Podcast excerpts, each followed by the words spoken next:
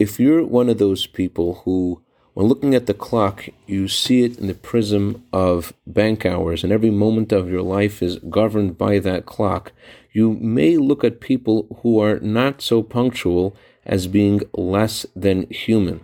And you may be prone to deciding that they don't deserve your precious time because it's their fault that they're late.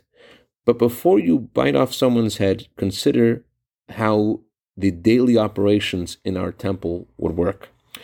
Good morning. Every morning in the temple, a daily sacrifice was brought called the Korban Tamid, and it consisted of a lamb. Another sacrifice was brought every afternoon, also a lamb, and was brought after six and a half hours of daylight had passed.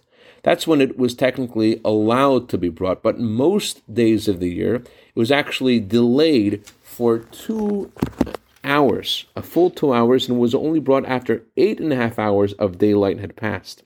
And the reason for this delay was because the Torah says that no sacrifice is allowed to be brought after that sacrifice was offered. So if someone would have come late to the temple and would only have arrived after that sacrifice was brought, he wouldn't be able to bring a sacrifice. He would have to wait to the next day.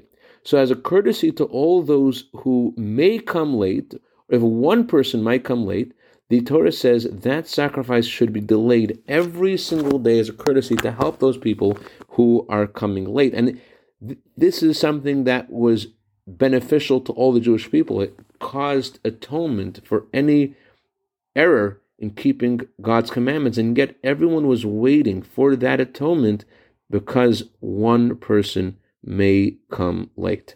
I dedicate a minute of Torah today to the neshama of David Tzvi ben Yosef, whose anniversary of passing is today. May his neshama have an aliyah, may he be a good intercedent on behalf of all his family for all good, Sech Yisrael. Have a wonderful day.